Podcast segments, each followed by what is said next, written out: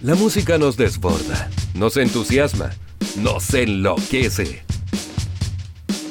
Canciones de la buena memoria. Un espacio para melómanos furiosos, donde la música es diseccionada, discutida y defendida hasta las últimas consecuencias.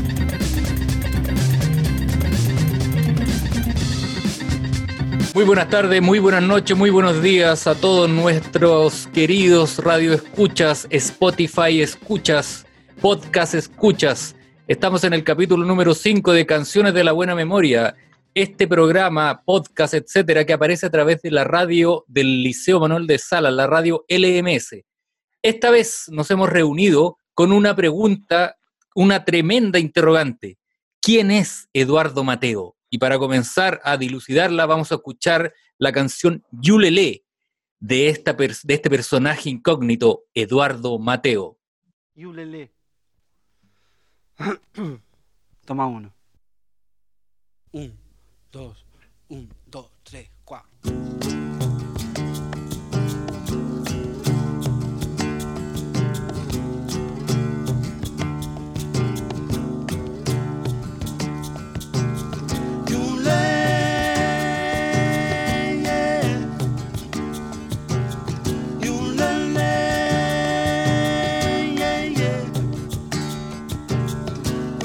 Viene gente que suave se mueve.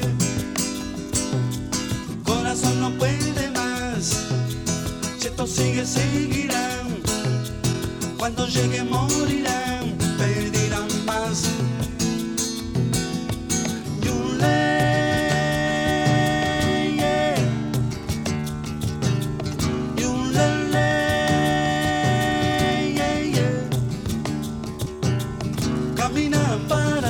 Siempre sudor en la frente.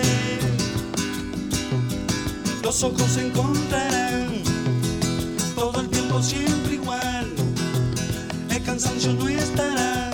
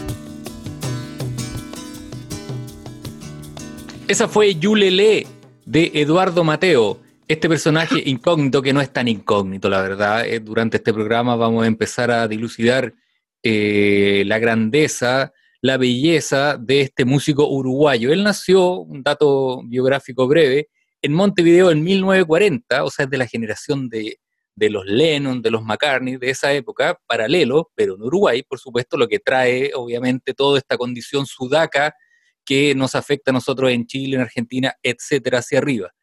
Eh, Eduardo Mateo, ¿cómo llegamos a Eduardo Mateo? Músico uruguayo, insisto, al que amamos profundamente y por eso le dedicamos un capítulo completo de canciones de la buena memoria. Em, resulta que el año 2001 eh, yo realicé un viaje a Uruguay, la primera vez que fui a Uruguay, y un viaje familiar básicamente, y me encontré con una persona que iba a cambiar el destino de mi vida. Ese fue Ángel Quique Rieiro, quien me mostró esa noche, esa tarde que nos conocimos, mi tío Ángel Rieiro, a Eduardo Mateo. Me mostró, me regaló un cassette que venía con eh, dos discos. El Mateo Solo Bien Selame, del cual vamos a hablar en unos minutos más, y Mateo y Trasante, que son dos discos clásicos de este músico uruguayo Eduardo Mateo. Y por eso vamos a invitar a este espacio en el que compartimos cada vez con Mauricio Ríos, a quien aprovecho de saludar. Mauricio, ¿cómo Hola, hola, hola, hola. Y a don Mauricio López, Hola, hola a todos muchachos. Saludos. a este trío al que se suma Claudio Salas, vamos a invitar hoy día a Quique Riero, musiquero charrúa, para el que lo busquen por ahí. Quique, ¿estás por ahí? Aló, aló. aló. Excelente, excelente. Amigos, tras Hola, ¿Hasta Quique. cuánto probamos Bien, bien. Resultó. ¿viste? El satélite, el satélite. Resultó, funcionó. resultó. Funcionó. Es la globalización. ¿Viste? Es.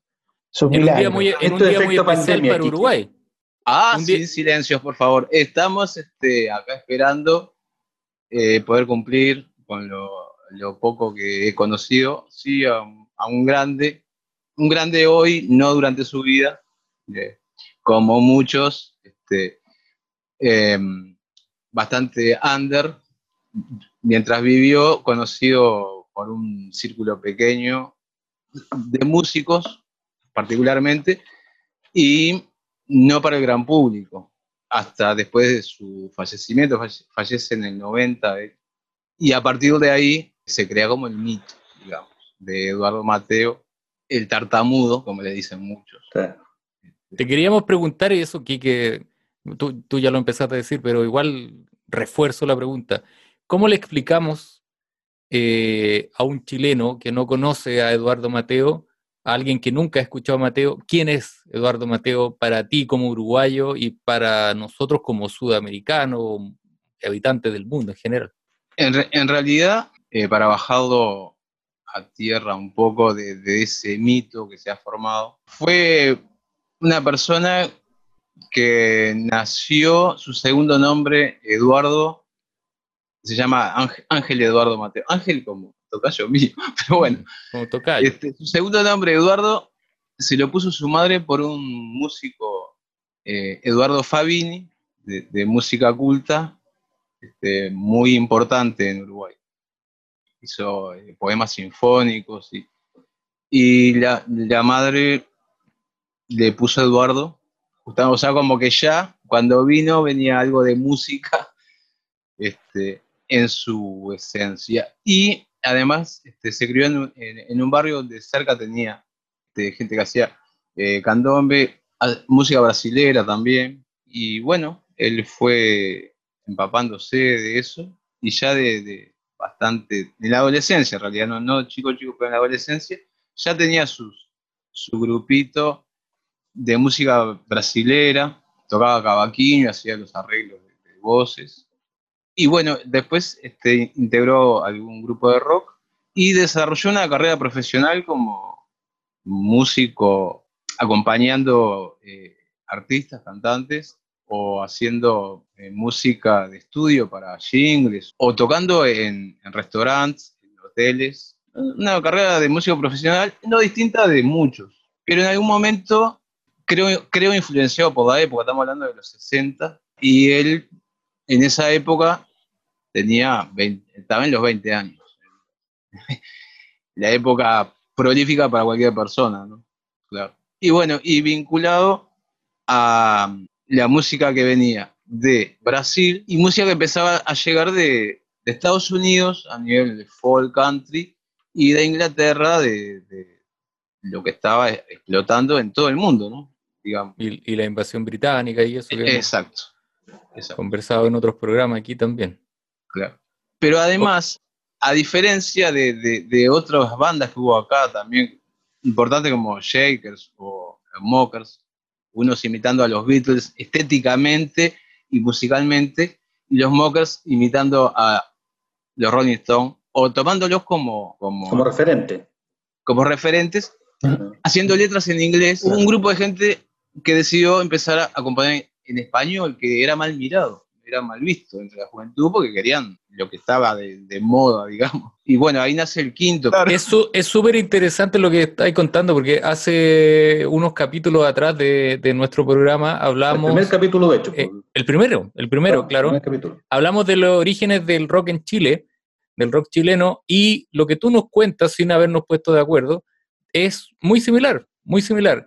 Eh, músicos chilenos que comienzan a verse influenciados por lo que viene de eh, Estados Unidos y principalmente de Inglaterra y empiezan a, lo- lo- los, que, los que dan los primeros pasos, esto es como si fuera una, una cosa como de, de pasar de Cromañón a, Ne- a Neandertal, son los que empiezan a, a cantar en, en español y que es algo extrañísimo, ¿cierto? Lo pusimos en el primer capítulo, La muerte de mi hermano, una canción chilena, ¿cierto? Claro, porque acá esas bandas también grababan en inglés en un extraño. O Y sea, claro, inglés y dan ese paso.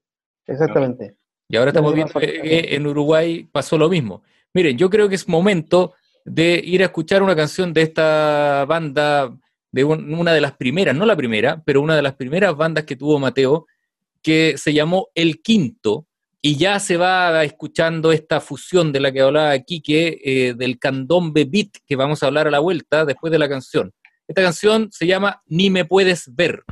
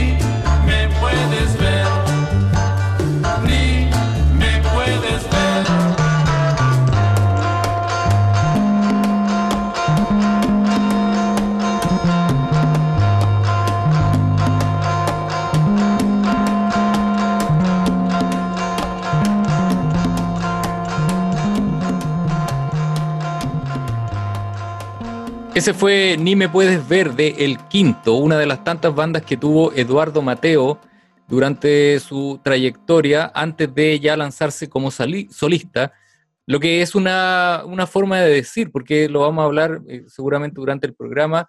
eh, Mateo fue un personaje bien especial y no sé si él se consideraría a sí mismo como un tipo que desarrolló una carrera solista. Sí, a, a mí me pasa, Claudio, que yo conocí algo de esta música antes de que tú mostrara a Mateo. Me acuerdo, eh, se estuvo armando un, un tema de candombe, me acuerdo, en, en los- a principios de los 2000, finales de los, no, yo diría finales de los- de los 90, principios de los 2000. Empezaban ¿En Santiago? algunas- acá en Santiago, sí, me acuerdo que algunas compañeras de la universidad empezaron a bailar en eso. Y también conocí algo de Rubén Rada. Y el quinto, claro, la- las dos grandes figuras de Rubén Rada y Eduardo Mateo. Eh, y a mí me llamaba la atención esta, esta, esta fusión que era, para mí era extraña, porque para Sudamérica nunca la asocié mucho con elementos rítmicos. Eh, lo que yo conocía eh, eh, no, no, se relacionaba mucho con tambores, con, con el ejercicio de la, de la, percusión, y que es destacable, claro, en el candombe y toda la música uruguaya. ¿Qué relación hay aquí entre Mateo, el candombe, la música brasileña, la música africana, etcétera? ¿Qué nos puede contar un poco, Kiki, de eso? Y que, claro, está, está muy bien expresado en el quinto. Bueno, yo ahora, ahora que estabas haciendo este, este desarrollo, me acordé de una frase que no me acuerdo ahora de qué, qué músico, pero creo que era del quinto o de Totem, que fue la, la otra banda que armó Rada. Eso es más rock progresivo, ¿no? Sí, sí pero había, el, el, lenguaje era similar. Tenían Mm. un poco, sí, más de, tal vez, sí, tenía un poco más rock progresivo.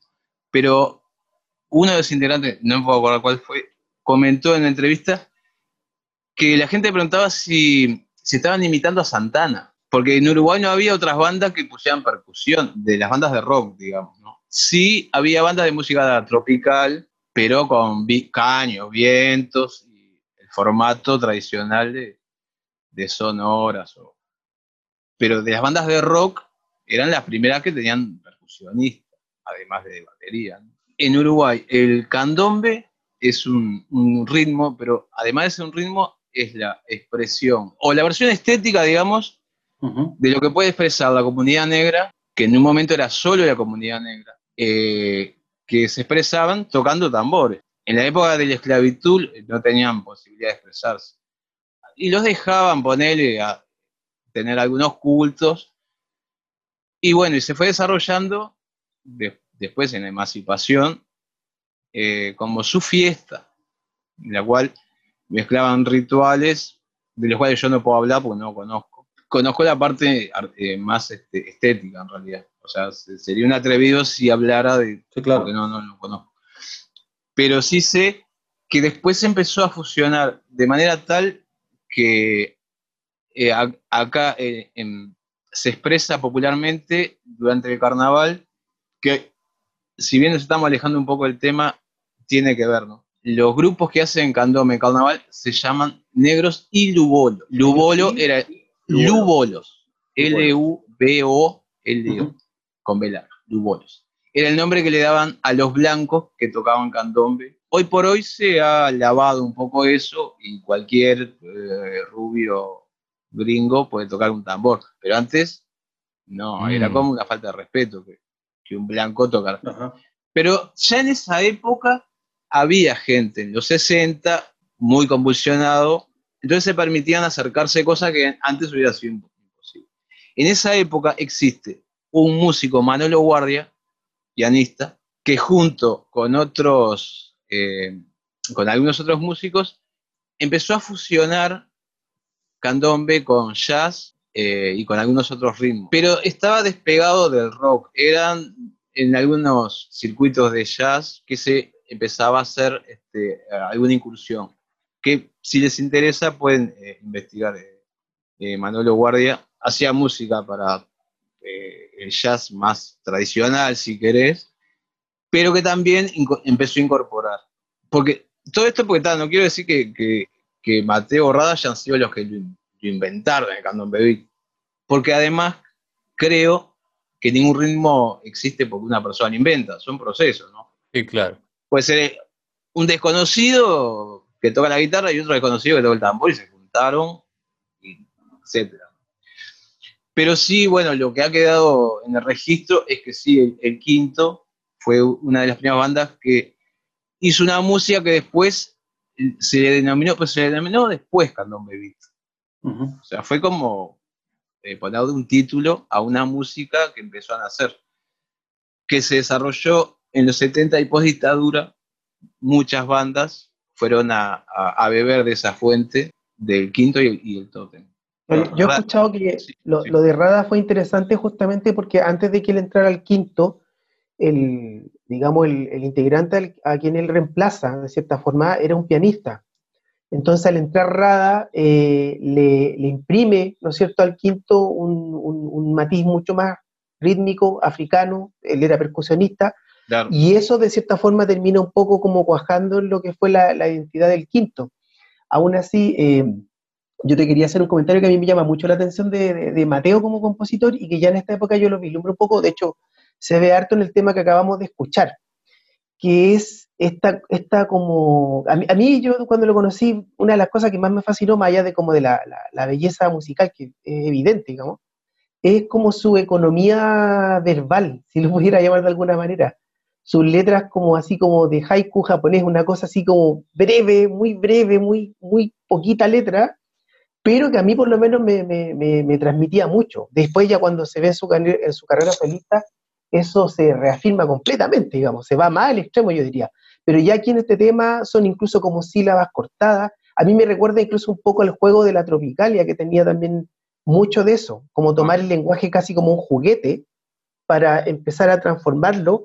Y yo creo que ahí en ese, en ese caso se ven estas como simbiosis que hay en, Latinoamérica que ocurren de cosas muy interesantes, porque eh, justamente él, él yo lo veo también así, como harto como poeta también, como alguien que jugaba mucho con el lenguaje y que tenía una personalidad muy, muy original, digamos. Ahí, ahí ya se empieza como a notar eso en, en él, digamos. Bueno, eh, yo recuerdo ahora dos temas que en realidad no, no uno no lo recuerdo eh, totalmente, pero sí el detalle que tiene que ver con esto. Se llama Oda a la O. Entonces, el tipo hacía eso, una oda a la O, y hablaba todo en O. Y si, y si escuchás cuerpo y alma, usa mucho la, la A, Sí. por ejemplo, Claro. usándolo como este, tímbricamente, la letra. o sea, las palabras como lenguaje musical. Y en eso estoy de acuerdo, sí, tiene que ver con la poesía, obviamente. Y, y después lo otro, que, que de la percusión, él se hizo un- creó un ritmo que se le denominó toco, que se peleaban entre él y Chichito Cabral, que era un percusionista, a ver quién lo había creado. Un ritmo muy básico. Tuc, pac, pac, tuc, pac, pac, tac, tuc, pac, pac, tuc, pac, pac, tac, tuc, pac. Era un Eso es ritmo como que- de mi pueblo. por ejemplo, por ejemplo. Pero hay varios temas que están en- con esa métrica, esa figura rítmica. Mm, Sí. Este, y nunca se. Algunos dicen que, ta, que fue él, y Chichito Cabral dice que, que, que no, que fue él. Fue lo mismo. Chichito Cabral, otro personaje. Sí, aquí lo, claro, lo interesante es cómo eh, hace un tiempo también estábamos buscando los chilenos en la música y yo creo que eh, también esto de lo, de lo uruguayo en la música, eh, que también una de las cosas que nos motiva, no solamente por el amor a Mateo, sino que también la posibilidad de encontrar algunos vasos comunicantes y otras cosas que nos diferencian también como un pueblo tan cercano como el uruguayo. Y fíjate, esto- esto de, de- de lo rítmico eh, pareciera ser una característica bien particular de la música uruguaya. Nosotros, nosotros, yo me imagino, y esto era casi como cancionero, acá en Chile habían cancioneros de, para venderse can- eh, canciones en guitarra, la bicicleta era muy famosa, y aparecía siempre Biglietti, Citarrosa, algo de Maslía, eh, pero claro, no, no tuvimos la posibilidad de acceder a, a músicos como Mateo, por ejemplo, u otros que vamos a ir revisando, pero, pero claro, no- no- nos abre y genera una apertura, eh, eh, una apertura sonora, una apertura rítmica que no es tan característica y claro, lo, lo que en nuestras cabezas que eran bastante eh, poco ocultas en términos de la música latinoamericana, la referencia directa era Santana. Entonces uno escucha algo así de fusión latina, esta es de Santana. Eh, sí, de hecho sí. es Santana. Pareciera que A todo fuera pasó. Santana. A mí Claro. me pasaba. Sí, Pero después va a tiene ser sentido bonito con, y- sí. Sí, va a ser Tiene bonito. sentido esto con lo que decías tú antes. Claro, y va a ser bonito esto cuando vayamos también descubriendo que también hay unas cuestiones espirituales que van también en cierto momento juntando a ciertos músicos y que hace sentido en que uno escuche Santana también en Mateo, eh, o, o a, la, o a la- o a la inversa. ¿Cómo estamos Vamos a aprovechar este. Sí, vamos con otra canción. Vamos a escuchar La Mama Vieja de Eduardo Mateo. Voy.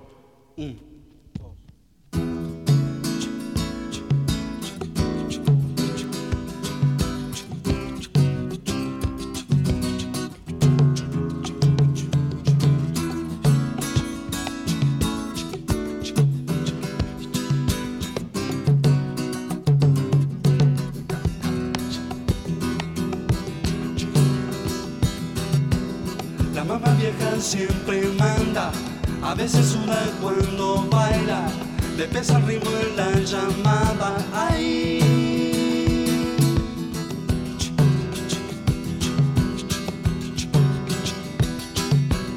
La mamá sabe bien les habla, para escucharla todos paran. Trabaja mucho, igual canta. Ay.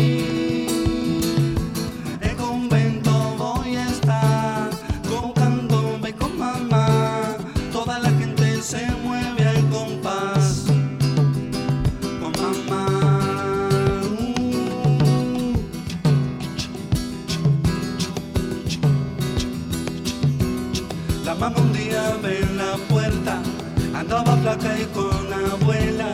La abuela muere y ella queda ahí.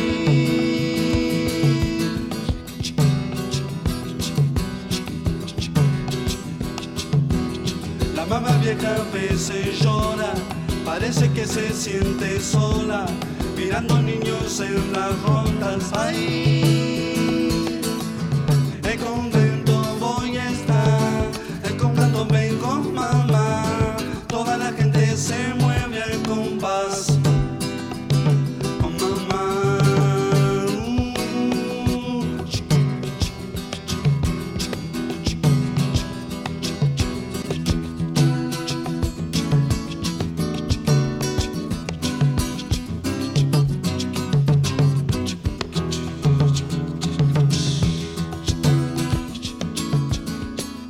Esa fue la mama vieja que sale en el disco Mateo Solo Bien se lame del año 1972 de Eduardo Mateo, del cual hablaremos en unos minutos. ¿Por qué? Porque Quique, que se está tomando ahí un mate a la uruguaya, Hay que tú nos decías, no, no de- nos decías mientras escuchábamos la canción que la mama vieja eh, tiene una iconografía bien especial, ¿cierto? Claro, al igual que el mate. Porque nos puede estar viendo gente que no sepa, es una infusión, no es droga. Una infusión como el té de británico, que Oye. en Uruguay se toma casi todo el día. Por Hay, hay toda una historia de- del mate acá en Chile que estuvo eh, prohibido, o sea, el, la- impuestos era tan alto, Ah, finalmente se optó acá por tomar té que, y, no, y no mate. Ya, ajá, porque el mate era muy caro. mira tú, Mire, esos fueron los británicos con el té. Claro. qué raro. Ra- británicos impuestos, raro. Bueno, este, hablando del mate uruguayo, en Uruguay existía algo que llamaban los conventos. Pero los conventos no tienen nada que ver con, con algo monacal ni, ni nada religioso. Eran los lugares, eran los conventillos. Eran los, los lugares, eran casas muy grandes, con muchas habitaciones, que se le alquilaban generalmente a los inmigrantes o a gente, como un pensionado. era. Ah, bueno, como acá también tenemos conventillos. Ah, bueno, está. y la característica, no sé si es la misma, eh, tenían un patio central Sí, Eh. sí. y todas las, casas, las habitaciones alrededor.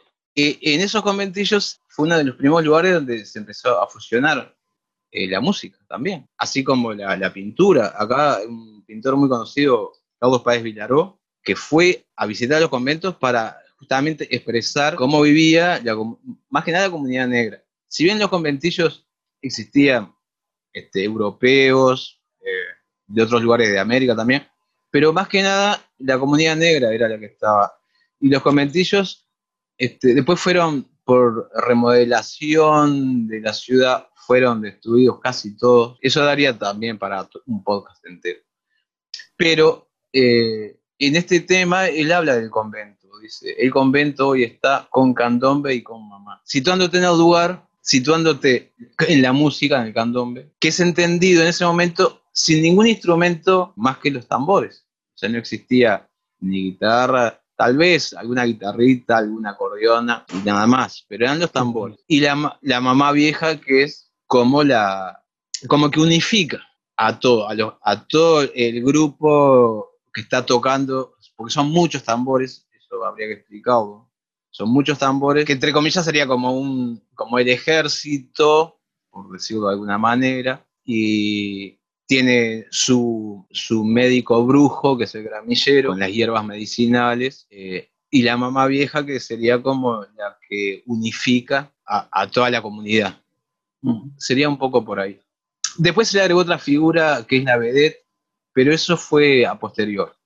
Originalmente no existía eh, bueno, y ese tema lo habla de, una mujer que, pasa, ¿no? que pasa su, época, se transforma en abuela, queda sola. Pero bueno, escuchen el tema y es una pintura de, los barrios, barrio sur, Palermo, lugares de Montevideo donde existían los. Básicamente, esa canción sale, esa canción sale en, Mateo Solo Bien Selame. Ajá. ¿Cierto?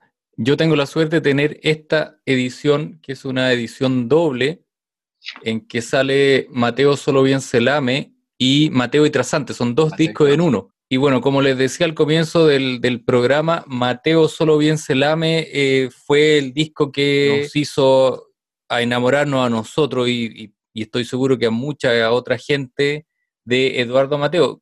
Puede ser su disco más logrado, quizá el, el que suena mejor, en un esfuerzo que no fue hecho por él, ¿cierto? Eso es algo que vamos a conversar ahora. Su mejor disco, claro, es una paradoja, su mejor disco, él no tenía pensado hacerlo, hasta donde yo sé, y aquí vamos a abrir la discusión, a él lo llevaron a Buenos Aires por un par de semanas, se terminó quedando algunos meses grabando algunas canciones, algunas canciones que salieron ahí mismo, ¿cierto? Salieron durante las sesiones de grabación.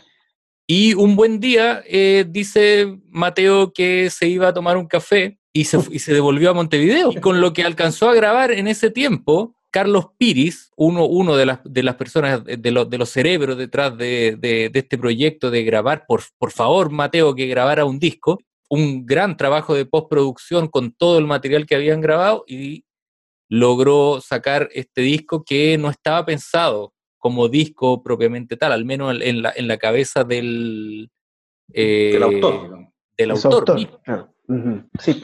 Aquí, aquí, eh, eh, aquí, Quique, pasa lo de, ¿no es cierto?, que existe el mito de que Mateo en los 60 y durante el quinto era un músico ejemplar profesional, como tú dijiste, que, vivía para componer, que, ganaba bien, de hecho, que se movía en muchos lugares, que además era muy inspirador de los músicos con los que trabajaba, los empujaba a componer, era una máquina, de cierta forma, pero eh, está este cambio de década y justamente con toda la paradoja que decía Claudio de que se enfrenta a esta situación, estaba, parece, en un mala momento, en una relación sentimental que muy larga con su novia de mucho tiempo, y Mateo cambia, de cierta forma, cambia eh, radicalmente y, se le, de cierta forma se le abre la cabeza, ¿no es cierto?, a otra música, pero también eh, en términos de lo que él era como este trabajador de la música, eh, empieza él como a diluirse un poco, a irse por, por las ramas, y a cambiar de personalidad y a volverse una especie como de, ermitaño eh, en la ciudad o en, la urbe, una cosa así, ¿no es cierto? ¿Qué, qué, pasa acá con, con, Mateo? ¿Qué pasa con eh, Mateo, che? Contanos. Eh, vos, ¿qué haces vos? Botija. Otra acepción de Guri. Botija. Guri. lo que pasa, que es algo que dijo otro músico, que él quería caminar. O sea, no soportaba estar en un lugar mucho tiempo. Eh, básicamente era eso. Entonces estaba, estaba en un lugar y ya no quería tocar ahí y se iba.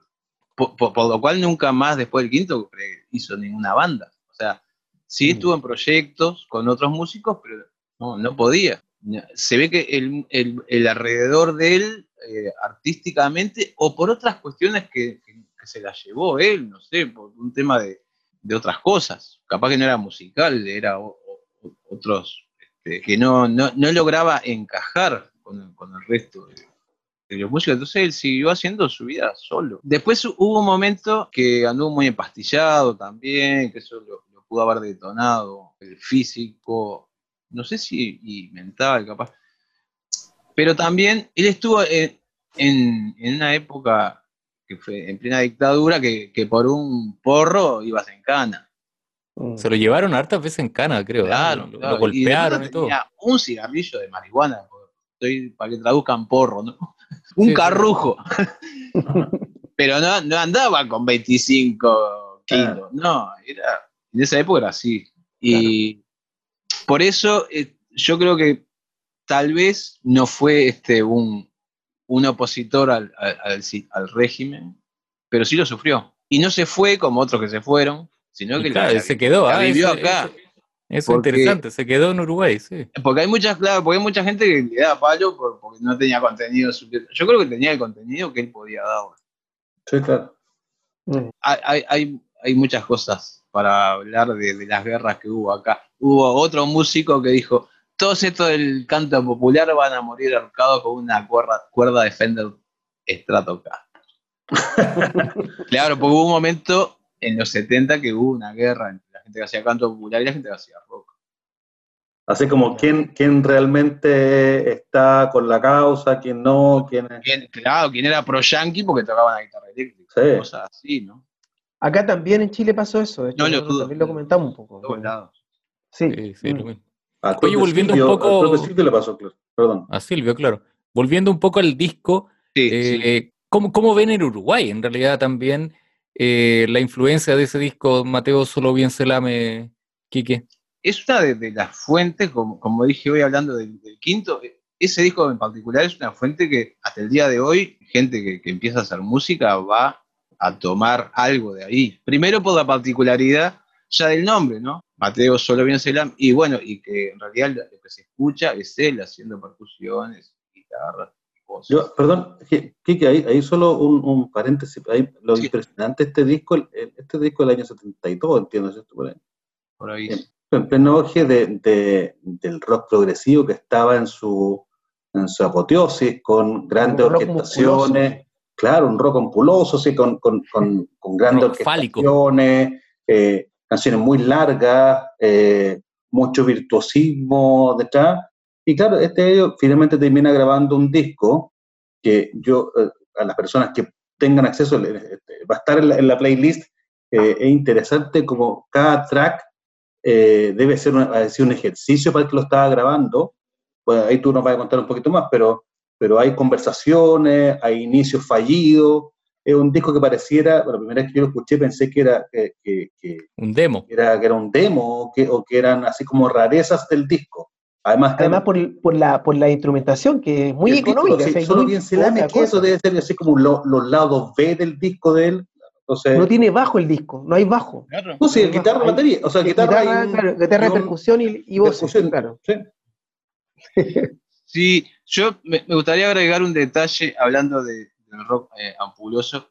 Convengamos que en esa época también hubo una invasión argentina del de club, Club del Clan, no sé si conocen, que en realidad era, eh, en esa época se, se, los demonizaba mucho como que era muy eh, pasatista o, que era música demasiado alegre para las épocas que se estaban viviendo, ¿no? Que estamos hablando de Chico Novarro, de, Palito Ortega, de... Claro. Alistarse, querido conejo, esas cosas, ¿no? Este, claro, eh, pintura fresca, abracadabra, un montón de bandas que hacían música para baile o para supermercado. música muy livianita. para en el supermercado. Eh, exacto. Y bueno, y yo creo que Mateo, no sé si ustedes conocen la historia de Tanguito en Argentina. Sí, claro, hay una, película que fue conocida también acá. Bueno, pero investiguen un poco la vida de, Tanguito, yo ahora no me acuerdo el nombre real de porque creo que está vinculado a Mateo. O sea, yo creo que, también eso también llegó a Uruguay. O sea, yo me acuerdo de, inicio de mi adolescencia de que lo que más escuchaba era Voltops y era la música argentina que, venía. Y la música no era, no era Spinetta, no era, no, eran música para bailar, o baladas. Nada que ver con, algo que tuviera realmente una esencia, era más eh, pintura que esencia. Mm. Se buscaba eso, creo, creo que la sociedad buscaba eso, o por lo menos los que tentaban el poder les, hacía mucho bien esa música. O lo forzaban a eso, claro. Sí, o le daban vida a eso. Claro. Y, ocultaban lo otro. Por lo cual, este, yo creo que capaz que eso también le afectó en su cabeza. Obviamente lo que él hacía, cada vez en menos lugares iba a poder tocar. Pero bueno, en ese momento, ese disco se inicia con la invitación que le hace una cantante, Diane Denoir, para que lo acompañe, que ella tenía que grabar un disco, tenía horas para grabar en Argentina, en el, disco, en el sello Ion, y ahí estaba el sonidista que es uruguayo, Carlos Piris, y que él también intentaba este, que gente de Uruguay pudiera grabar y editar. Bueno, a instancias de ella que tenía que grabar y quería grabar con él porque él la acompañaba y ella se sentía muy cómoda con él. Entonces lo viene a buscar a Montevideo, este, él estaba en una, etapa eh, que iba y venía con su novia y bueno, exige poco menos que determinadas condiciones para ir. Al final va a Buenos Aires pensando, como decías vos, que eran un par de semanas Este, va, graba los temas de, de Diane Noir y se, compinchan, y ahí me falta una parte de la historia, quiénes fueron realmente los que crearon el, el disco. Porque él fue a, acompañar a Diane Noir en los temas y después le ofrecieron horas de grabación en la noche, en la madrugada, que eran baratas, para que tuviera muchas, y se quedó como dos meses. Bueno, hasta que un día tal, no bancó más. Pero en realidad, la gente del estudio dice que, que, él, que él cumplió en el estudio, o sea, no era que se iba, no, él iba y cumplía las horas de grabación. Lo que sí era muy este, exquisito y quería borrar, o sea, tocaba tres, tres temas o dos temas y decía, no, eso borrarlo un arreglo, no, ese sacalo. Un arreglo de percusión, no, eso sacalo. Al tercer día, o al cuarto día, el sonidista dijo, no borro todo esto, porque si no, no vamos a grabar nada. Y se le ocurrió entrar a guardar ese material. Entonces, ahí también hay algo que me falta, que no sé cómo fue hecho realmente, ni siquiera el orden de los temas, no sé si él participó en eso. Lo mm. que sí se sabe es que la música sí la hizo él, toda. O sea, no, participó nadie en la creación de los temas. De pronto el orden sí. Y después cosas que aparecen en el disco que son, este, mirá, este, dejala ir, por ejemplo, dice un momento. Después en otra dice, un que lance, que era una palabra que él había inventado, que era como, qué torpe que soy. Uh, qué lance, me equivoqué. Y eso se le ocurrió dejado, eso sí fue el sello, que lo vieron como algo distinto, pero que podía ser interesante. Quedó bueno eso, esas cosas. Y lo más, y, lo que cierra toda la historia es que él ni se enteró de que se había editado el disco. Se entera después. en Montevideo, años, un par de años después, le dicen, dicen, ah, mira. Pero él no, pensaba grabar un disco. Aprovechemos de escuchar entonces otra canción que va a mostrar a Mateo en otra, en otra línea, en, otro registro. Eh, escuchamos la influencia africana, escuchamos los tambores, ¿cierto? En, La Mama Vieja, en Yulelé, que fue la primera canción que abrió este podcast, pero ahora vamos a escuchar al Mateo más íntimo, al Mateo solo con guitarra, y la leyenda dice que esta, esta canción la hizo unos minutos antes de grabarla, porque era, como ya lo dijimos en este programa, era una máquina de, de componer y le salió esta perla llamada Quien te viera.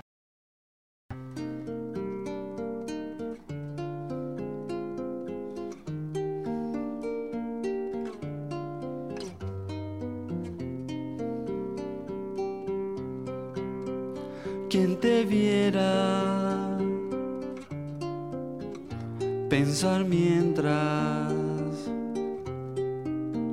sola lleva sombras de jazmín sobre tu cabeza. Quien pudiera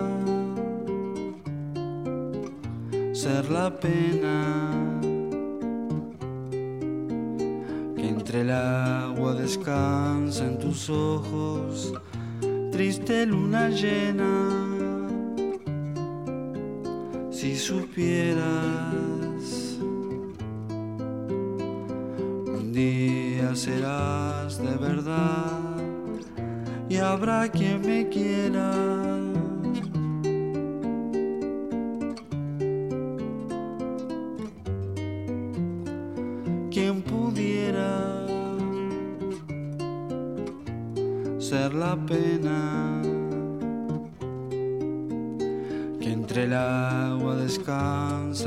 ojos, triste luna llena. Si supieras,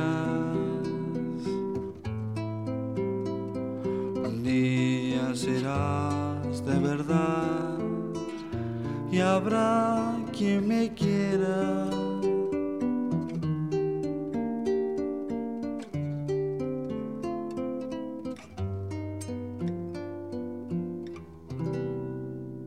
Esa fue Quien te viera, eh, una versión más íntima de Eduardo Mateo en su gran disco Mateo solo bien se lame. Eh, ya estamos entrando al final del- de nuestro programa de hoy, donde tuvimos a Mm. nuestro gran invitado, Quique Rieiro, musiquero charrúa. Ojo, búsquenlo ahí en Instagram, Facebook, musiquero charrúa. YouTube. En YouTube también. Recordarles, por supuesto, que Canciones de la Buena Memoria sale a través de la radio del Liceo Manuel de Salas, LMS, Radio LMS. Y bueno, Mateo pasó a, Mejor Vida el año 90, dejándonos una producción bastante, bas- mucho más grande de lo que uno cree, porque uno empieza a escarbar en YouTube, en- en- en distintos lados y se encuentra con cosas que no se espera. Eh, ¿qué, qué- qué es lo que se habla hoy de, de Mateo eh, en Uruguay, Quique? No se habla mucho, realidad. No se habla mucho. La realidad es esa. O sea, sí, sí la gente que, que- que ya lo escuchaba antes, este, pero Tal vez más influencia para los músicos, Quique. sí, Claro. sí, a nivel musical sí, no, yo me, eh, pensé que me decías a nivel popular. Ah, eh, los músicos sí es... es El eh, propio Drexler lo cita también a veces, sí, claro, claro. Sí, sí. Biglietti. ¿Y qué, y qué, cuál- qué es la historia que hay acerca de la canción del Príncipe Azul? Porque esa tal vez como ahí hay una pequeña contradicción, quizá, ¿no es cierto? De que él no sea tan conocido, pero ¿qué pasa con, con esa canción? Bueno, cuando él, eh, con uno de sus aparceros, como se dice acá, uno de sus compañeros de, de ruta de trabajo, de vida, eh, un hombre vinculado al teatro y a la música también, Horacio Buscaglia, que su hijo Martín Buscaglia es músico también. También desaparecido Horacio Buscaglia, este, una persona muy, también referente a nivel cultural, teatro también, también músico, pero no tan conocido como músico. Pero sí, este, la anécdota más interesante sobre esa canción es que estaban en la casa en, la casa de, de ¿no? Ensayando con Mateo, y dice la, ma- la madre, "Oh, ¿por qué hacen esas canciones tan, este, tan raras que no entiendo nada? Dice, ¿por qué no hacen algo no como para los niños? Y dice que así como habías comentado de que hizo un tema cinco minutos de grabar, en cinco minutos hizo la música Mateo y la letra la hizo Horacio. Que eso yo no sé si no está contado en un Musicación 4 y medio, en un disco que. En, en un- en uno de los textos eh, creo que aparece ahí. Y Buscaría dice: mientras mi madre hacía la, la comida, fue creado Príncipe Azul. Ese tema sí fue muy, muy conocido. Hubo eh, épocas en las que se- en, las- en los jardines de infantes, en las escuelas, se, se usaba, este, lo cantaban en coro los niños, porque tiene como una, ino- una inocencia, tiene referencias al conejo tambor, no sé si conocen, algo de, de- de Disney. No sé, tiene que escucharla, porque no, no, no puedo hacer. Yo le recomendaría que escuchen Príncipe Azul. Es Va a estar en el, en el La lista de Spotify, claro. para en la lista de Spotify. Bueno, ese fue nuestro programa dedicado íntegramente a Eduardo Mateo, figura eh, capital de la música uruguaya y por qué no decirlo de la música sudamericana a esta altura. Eh, Quique, tío mío, muchas Dime. gracias. Un gran abrazo. Ya nos Un veremos pronto después de que pase todo esto. Eh, Mauricios, Muchas gracias, Quique. Muchas gracias. Gracias, Quique. a usted. Está- te- y Nos faltó programa, muchachos. nos faltó programa. Yo creo que vamos a tener que, que invitarte, Así Quique, es. nuevamente para, para contarnos algunas otras cosas. Razón. Habría que hacer un, un bis, habría que hablar de la parte mística, Zoroastro, otras cosas más, Sí. otros viajes que hizo Mateo. se nos hizo corto el programa. Claro. Pero como, bueno, como el mismo Mateo nos dice y nos dijo en una de sus canciones, Nos vamos con Amigo Lindo del Alma. Eh, Quique, nuevamente un abrazo. Mauricio Ríos, Mauricio López. Canciones de la buena memoria, número 5. ¿Quién es Eduardo Mateo? Amigo lindo del alma, eso es. Un abrazo, nos vemos. Chao, chao. Un abrazo. Gracias. Chao, que estén bien. Hasta la próxima. Pasen bien.